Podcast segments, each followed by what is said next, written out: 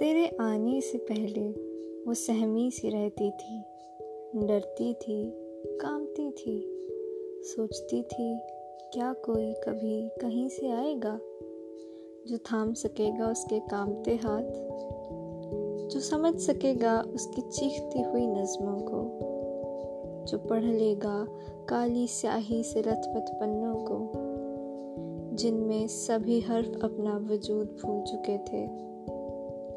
जो उस प्रेम की किताब के ऊपर जमी धूल को साफ़ कर उसे खोल सकेगा। जो जा सकेगा उस दरवाजे के पार, जिसको वो न जाने कितने तालों से बंद रखती थी। फिर तुम आए उन सब तालों की चाबियों के साथ।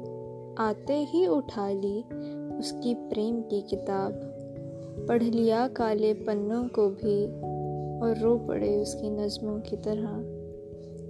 मगर तुम्हें रोता देख उस डरी सहमी लड़की ने अपने कामते हाथों से तुम्हारे हाथ को थाम लिया। यह कहकर कि हमें रोना नहीं है।